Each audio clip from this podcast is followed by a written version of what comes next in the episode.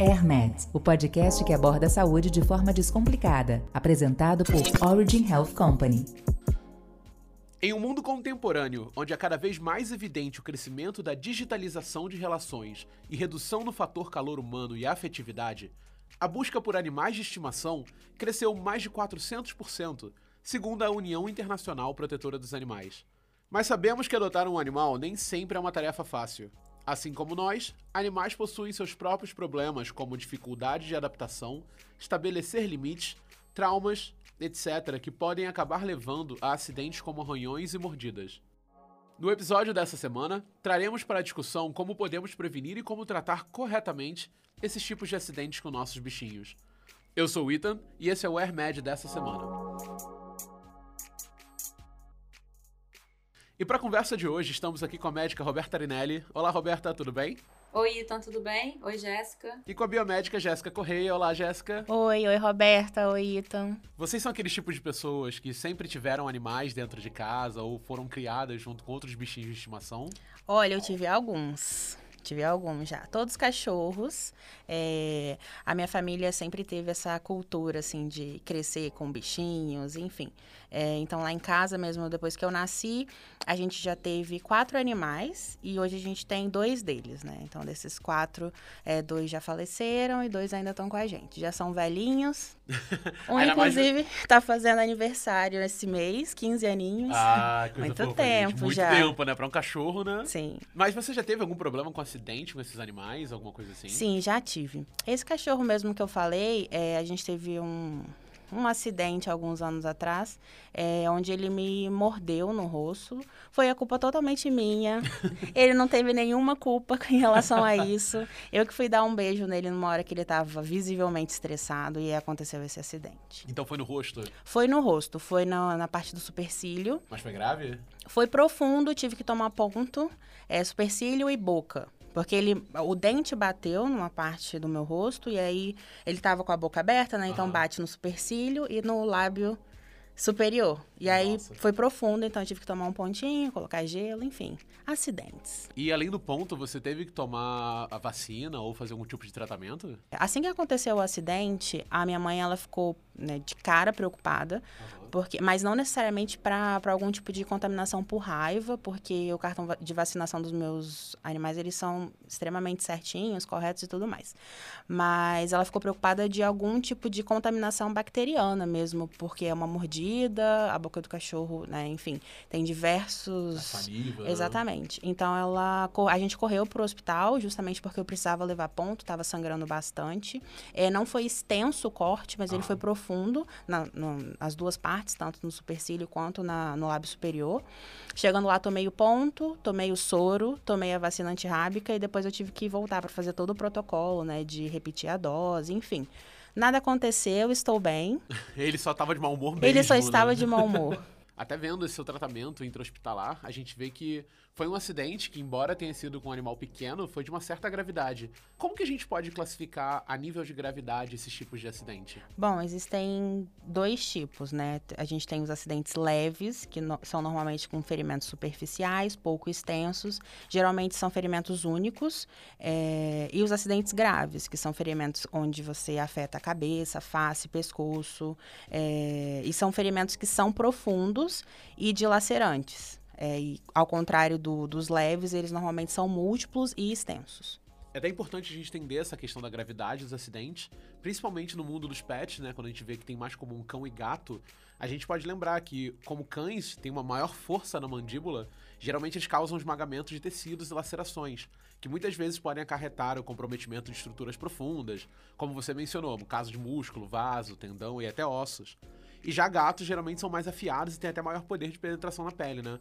Um outro risco muito grande quando a gente pensa em mordida, como aconteceu com você, a questão de cães, a gente pensa logo em raiva, né? Vacina antirrábica. Muito se fala sobre o medo da raiva, mas o que, que é exatamente a raiva? A raiva é uma zoonose. A zoonose, na verdade, são essas doenças, né, que são transmitidas entre homens e animais. São várias, a raiva é uma delas. Mas é uma doença viral aguda que acomete os mamíferos, incluindo o homem, e ela cursa geralmente com acometimento do sistema nervoso central. E o problema é que a raiva humana, né, quando, quando o ser humano desenvolve a, a doença, ela tem uma letalidade que se aproxima de 100%. Então, Nossa. tem altíssima gravidade. Uma doença tão séria, como que funciona o protocolo de atendimento para tratamento da raiva? Quando, quando a pessoa tem algum acidente, na verdade, o vírus ele é transmitido pela saliva do animal. Então, não só a mordedura, mas, por exemplo, é, a lambedura em alguma área de pele que não esteja íntegra, né? Se você já tem alguma ferida na pele e sofre alguma lambedura ou arranhadura dos animais, todos esses fatores podem causar a raiva, podem transmitir a raiva, porque ela tá, o vírus está presente na saliva né, dos animais. Entre os animais domésticos, o cachorro é o maior transmissor da raiva, mas os gatos Uhum. também podem transmitir a doença. Então, em caso de acidente, existem alguns protocolos de, de conduta. Então, por exemplo, se você estiver em casa ou, enfim, em algum ambiente que alguém sofra algum tipo de, de acidente, é fundamental primeiro lavar o local da mordedura ou do acidente. Então, lavar com água e sabão. Existem evidências científicas que comprovam que essa, essa, esse mecanismo só de você lavar a ferida tem que ser uma lavagem extensa, longa, por pelo menos uns 15 minutos. Então você consegue reduzir bastante o nível de, de contaminação dessa ferida. Então é fundamental é, lavar o local onde aconteceu o acidente. Depois de limpar a ferida, a pessoa então deve ser levada para um posto de saúde ou algum serviço médico de atendimento mais próximo. Chegando nesse serviço, geralmente a- a- essa limpeza é refeita né, por profissionais de saúde. Eles vão limpar novamente a ferida, vão aplicar substâncias tópicas como clorexidina, povidina, o que tiver também para Aham. auxiliar nessa desinfecção. E vão prosseguir para uma ficha de atendimento que é padronizada para entender, é, estratificar né, de alguma forma o nível de gravidade desse acidente e então rastrear e orientar o paciente quanto à necessidade de vacinação, de acompanhamento do animal e todos os passos que fazem parte aí desse protocolo. Aproveitando que a gente entrou nesse assunto, Roberta, quando eu fui, né, tive a mordida e tudo mais, eu tive que fazer a aplicação de soro e também foi aplicada a vacina.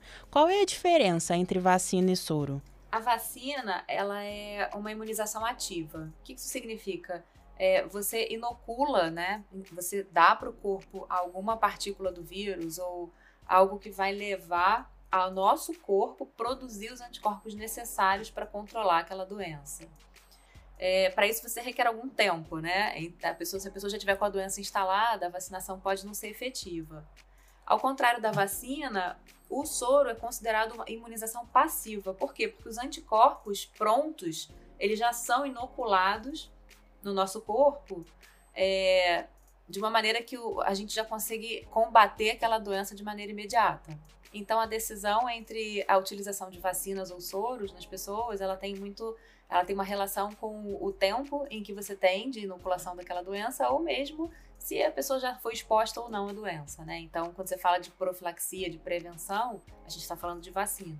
Quando a gente fala de uma doença já instalada, provavelmente a gente vai estar falando de um soro que vai ser capaz do, do, do anticorpo que a pessoa recebe já começar a combater aquela doença.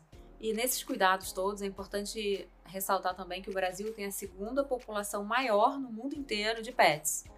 É, o Brasil é o segundo país no mundo com o maior número de pets. Caramba. A Associação Brasileira de Indústria de Produtos para Animais de Estimação é, estima que no mercado, em- agora no ano de 2021, existem 144,3 milhões de pets no Brasil.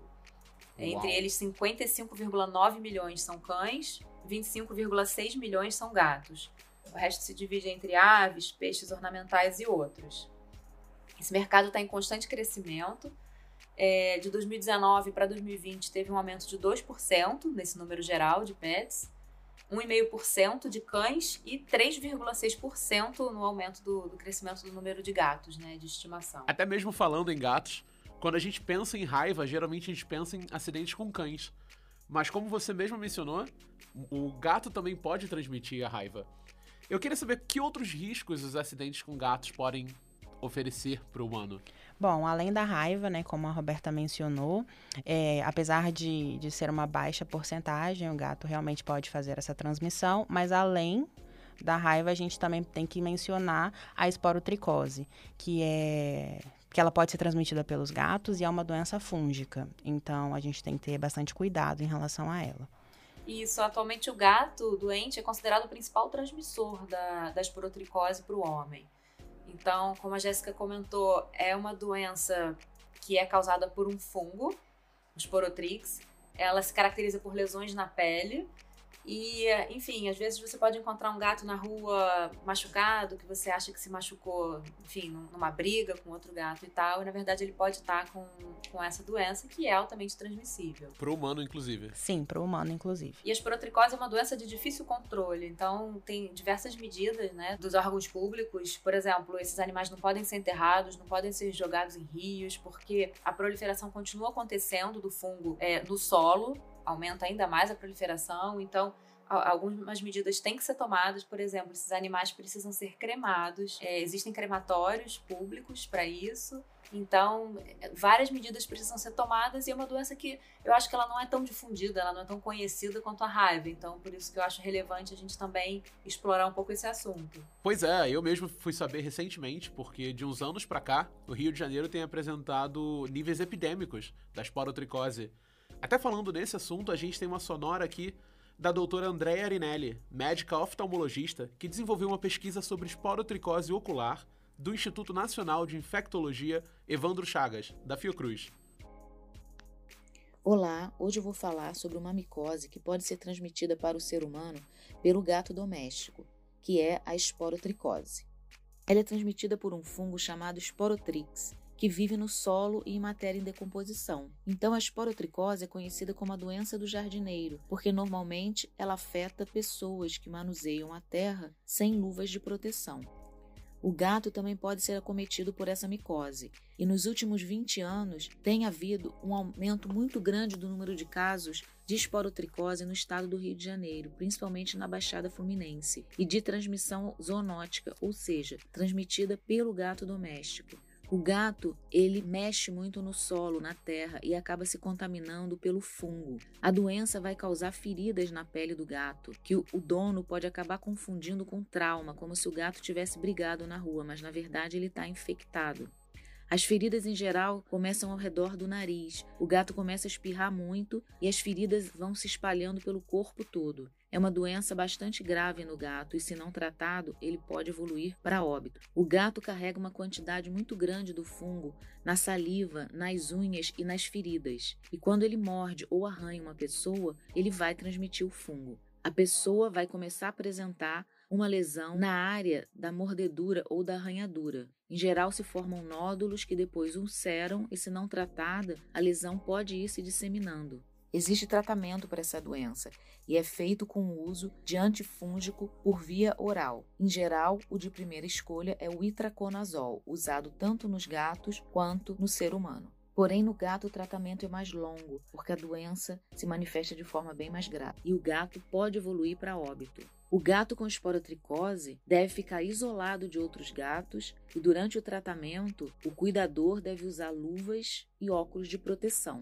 A esporotricose pode também acometer as mucosas, tanto a mucosa oral quanto a mucosa nasal ou a mucosa ocular. Então, ela pode se manifestar a forma de conjuntivite granulomatosa ou nódulos nas pálpebras que podem se assemelhar ao terçol. É muito importante que seja feita a prevenção dessa doença. De que forma que pode ser feita? Através da castração dos gatos, para que eles não fiquem soltos e não sejam é, infectados pelo fungo. O gato doente deve ficar isolado e o gato que vem a óbito ele deve ser cremado e não pode ser enterrado ou jogado no rio ou no lixo porque ele vai contaminar o ambiente com o fungo. Campanhas devem ser feitas para se tentar controlar essa doença que se tornou hiperendêmica no estado do Rio de Janeiro. E os profissionais de saúde devem ter em mente esse diagnóstico, porque ela pode se assemelhar com muitas outras doenças. Muito obrigado, doutora Andréia. Até é importante ouvir isso, porque eu mesmo já adotei uma. Eu tenho uma cachorra que eu adotei da rua e eu não tava. não tinha noção da exposição a esses tipos de risco, né? Como você mencionou, que precisa cremar o animal porque é altamente transmissível. Eu tô completamente assustado. Mas é bom saber, né? Então, nesse caso, o que a gente pode fazer se a gente vê um animal na rua que a gente fica naquela pena, né? Tipo, ai meu Deus, quero levar para casa, mas ao mesmo tempo eu descobri que se eu botar dentro do meu carro, eu mesmo tô, posso estar exposto a uma esporotricose, por exemplo. Então, como que a gente pode proceder em casos assim? A adoção de um animal de estimação é, é algo fantástico, é, só que claramente a gente tem que ter cuidados, né, quando a gente vai fazer esse tipo de, de, de adoção. Se a gente vai a um abrigo especializado, onde ele é responsável pela captura desses animais, a captura correta, Aham. eles coletam esses animais da rua, eles tratam, garantem que o cartão vacinal desse animal está completo e ele coloca esse animal para adoção de uma forma que não traga riscos de contaminação de nenhum tipo de, de patologia para o humano. Então, é importante que a gente consiga procurar esses abrigos, vá a feiras de adoção que em alguns estados são promovidas pela própria prefeitura. Sim. E aí a gente consiga adotar um animal que a gente conheça minimamente o histórico de vacina. Obviamente que a gente não vai conhecer tudo que o animal já foi exposto, porque ele vivia na rua. Mas minimamente a gente entende que aquela vacina foi dada, ele tomou a antirrábica, ele tem todo o cuidado necessário. Enfim, é, é um histórico médico um pouquinho mais, mais é, conhecido. É, até como você mencionou essa questão das feiras por órgãos responsáveis, eu sou do Rio. Lá a gente tem a Suípa, que é muito conhecida também por fazer esse tipo de trabalho. E eles avisam qual tipo de vacina o animal já tomou. Em casos de gatos, eles avisam se tem FeLV, se tem FIV, Uhum. que são os vírus da imunode- imunodeficiência felina. Então é importante você ter essa noção. E até reforçar, né? Em caso de animal de rua, a gente poder avisar os órgãos competentes. Sim, para eles fazerem essa retirada e tratamento adequado, né? Exatamente.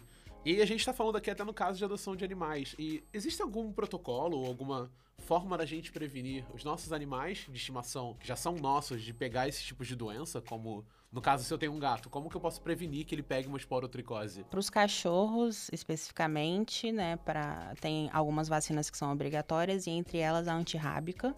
A antirrábica ela tem que ser aplicada anualmente e ela, em todos os estados, ela tem uma campanha anual obrigatória que tem que ser oferecida pela prefeitura e pelo governo do, do estado. Alguns donos de animais, eles preferem fazer essa, essa vacinação particular, então você pode ir em algumas clínicas veterinárias e aplicar essa vacina. Uhum. Para os gatos, é, eles também têm que ser vacinados, né? Para raiva, como a gente falou, eles também podem transmitir. E em relação à esporotricose, que é outra patologia que a gente mencionou ao longo aqui do episódio, o ideal é evitar que os gatos saiam de casa. Se você tem um gato doméstico, tentar mantê-lo dentro de casa para que ele não se contamine com a patologia e traga isso para dentro de casa, para você ter um contato mais próximo daquela patologia, é, com aquela patologia. Pois é, porque às vezes acontece até do, do animal que sai de casa com um gato, ele pode até se envolver em brigas, con- contrair outras doenças até, e trazer, como você falou, para os animais que estão dentro de casa e muitas vezes para o próprio humano. E a gente tem alguma forma de prevenção da raiva, tanto no humano quanto no animal? Tem. É, o, o mais triste, né, desse quadro de, de a gente ainda ter no mundo tantas mortes por raiva humana, não tanto no Brasil, no Brasil, felizmente, os casos são cada vez mais escassos, mas e, principalmente na Ásia e na África, a gente ainda tem um número elevado de mortes todos os anos por raiva humana. E o mais triste disso é exatamente como você comentou, que ela é uma doença totalmente evitável. A interrupção dessa transmissão seria totalmente viável através da vacinação dos animais, a prevenção né, desses acidentes, das mordeduras e o tratamento adequado e a tempo também das pessoas que sofrem esses acidentes. Pensando na gravidade da raiva, né, que é, como eu comentei, ela é praticamente 100% de, ela cursa com quase 100% de letalidade. Mortalidade dela é quase em todos os casos em que acontece. A OMS, a Organização Mundial da Saúde, criou um movimento Unidos contra a Raiva para chegar a uma meta de zero mortes por raiva humana até o ano de 2030. Raivas transmitidas por cães. Porque a gente tem também os acidentes silvestres, né? Morcegos, por exemplo, é, eles também transmitem. Então são casos com um controle mais difícil porque são animais silvestres. Aham. Mas essa meta é para que a raiva transmitida por cães seja eliminada até 2030. A raiva humana transmitida por cães. Então, as medidas de prevenção, elas incluem a vacinação, que a gente chama de profilaxia. A profilaxia é prevenção, né? É um sinônimo de prevenção. Ela pode ser pré-exposição ou pós-exposição. A pré-exposição seria a pré-mordida ou a pré-arranhadura, lambedura. É, ela não é indicada para a população geral. essa pré-exposição é indicada para as pessoas com alto risco de contaminação. Então, por exemplo, médicos veterinários, pessoas que trabalham em laboratórios que manipulam o vírus da raiva. Então, essas pessoas que vão viajar para áreas endêmicas. Então, realmente, essa profilaxia pré-exposição, ou seja, você não teve nenhum acidente com o animal e ainda assim vai ser vacinado, ela é indicada só para as pessoas que têm um alto risco de adquirir a doença. A profilaxia pós-exposição são esses casos, como a Jéssica, que sofre um acidente com um animal, um cachorro ou outro animal, e elas precisam ser vacinadas para que é, não venham a desenvolver a doença caso o animal esteja doente. Mas na dúvida, essa profilaxia é sempre feita, porque como a doença é tão grave, a profilaxia vale a pena, né, frente ao tamanho do risco de você contrair a doença. E a gente tem dados globais que anualmente mais de 29 milhões de pessoas recebem essa vacina pós-mordida ou pós-acidente. E que essas 29 milhões de vacinas acabam evitando centenas de milhares de mortes por raiva todo ano. Com relação ao esquema de profilaxia, né, como você vai conduzir com o paciente que, que tem esse risco de contrair a raiva, a primeira, a primeira divisão que a gente faz é se ele teve um contato indireto com o animal, um acidente leve ou um acidente grave. E com relação à condição do animal, né, que foi o agressor, é, alguns fatores vão influenciar também sobre a capacidade de observar esse animal por 10 dias. Então, mesmo que esteja sintomático, existe um período aí de incubação, de latência da doença e é muito importante a observação, manter esse animal é, alimentado, hidratado, mas num lugar seguro, que você consiga observar durante 10 dias se o comportamento dele está normal ou se ele teve alguma alteração de comportamento ou de quadro clínico. Então, é, a gravidade da lesão no ser humano e a observação desse cão vão determinar a necessidade ou não de você fazer a vacinação e o número de doses dessa vacina, ou mesmo de já administrar o soro ou a imunoglobulina para a pessoa que sofreu o acidente. Quando você não consegue observar o animal porque ele fugiu ou porque ele morreu, geralmente são esses protocolos mais agressivos em que você tem que agir com, mais intensidade, né, para minimizar o risco do desenvolvimento da raiva humana caso o animal estivesse contaminado. Então, no caso após um acidente, com uma mordedura de um animal, vamos supor um cão, como que eu posso saber quais são os sintomas mais comuns da raiva? Bom, para o humano, após o período de incubação do vírus, surgem os sinais e sintomas clínicos inespecíficos da raiva, que duram em média de 2 a 10 dias. Nesse período, o paciente ele pode apresentar mal-estar, é, um pequeno aumento de temperatura, anorexia, cefaleia, náuseas, enfim, dor de garganta, irritabilidade, que é bem conhecido assim popularmente em relação à raiva, uhum. inquietude, sensação de angústia, enfim, ou, e outros sintomas. É, e depois dessa fase inicial, mais inespecífica, a infecção vai progredindo e as manifestações vão ficando mais graves, né? O paciente apresenta um quadro de grande ansiedade, uma hiperexcitabilidade, pode ter delírio, febre, convulsão, espasmo muscular. E tem um, um, quadro que eu acho que é popularmente conhecido, que é chamado também de hidrofobia, que o paciente tem espasmo né, dos músculos da laringe, da faringe aqui, quando ele tenta ingerir líquido. Ele começa com uma salivação muito intensa e tem essa dificuldade. Geralmente, esses quadros de musculares, né, de espasmo e convulsão, acabam evoluindo para um quadro de paralisia, com alterações também cardiorrespiratórias, e o paciente acaba, depois de em média, dois a sete dias, evoluindo para o coma e quase sempre, infelizmente, para o óbito também. É bem rápido, né? Bem, bem rápida a evolução, a evolução da doença. Sim, Sim, além da alta letalidade, né, além de ser tão grave, é um quadro que cursa muito rápido. Então, por isso, a profilaxia tem que ser tão estimulada, tanto para os animais quanto para o ser humano depois que o acidente acontece. Então, para concluir né, essa conversa de hoje, a gente percebeu claramente que além do cuidado que a gente tem que ter com os nossos próprios animais, manter a carteira de vacinação em dia, evitar que ele tenha contato com outros animais desconhecidos no qual podem transmitir doença para ele e consequentemente para o humano, a gente também tem que ter cuidado com animais de rua, porque a gente pode pegar como o caso da esporotricose, a gente tem que evitar entrar em contato com animais que a gente não conhece, animais que podem ter feridas, animais que podem passar mesmo pela saliva. Então a gente sabe que muitas vezes a pena dá vontade de adotar, mas como a gente mencionou aqui, a melhor medida ainda é acionar os órgãos competentes que possam fazer essa adoção. E claro, a gente sabe que o período a gente está pedindo muitas vezes um, um carinho extra, a gente quer um pouquinho de amor dentro do lar. a gente pode procurar essas mesmas instituições para fazer a adoção responsável. Adoção uma, segura. Uma adoção segura, exatamente.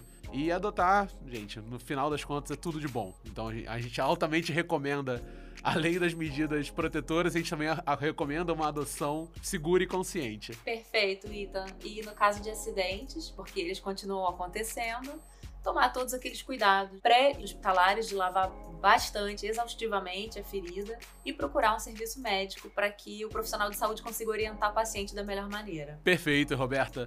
Gente, muito obrigado pela conversa de hoje. Obrigado, Jéssica. Obrigado, Roberta. Obrigada. Obrigada. Eu sou o Ethan e esse foi o AirMed dessa semana. Esse podcast tem como objetivo educação médica. Não o utilize como recomendação. Para isso, procure um profissional de saúde. Você ouviu AirMed, o podcast que aborda a saúde de forma descomplicada, apresentado por Origin Health Company. Para continuar acompanhando o nosso conteúdo, siga a Origin nas redes sociais, originhealth.br.